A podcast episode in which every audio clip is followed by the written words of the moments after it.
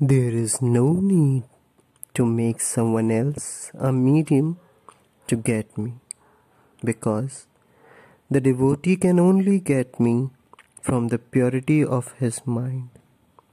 If the mind of the devotee is not pure, then how will it be possible through someone else?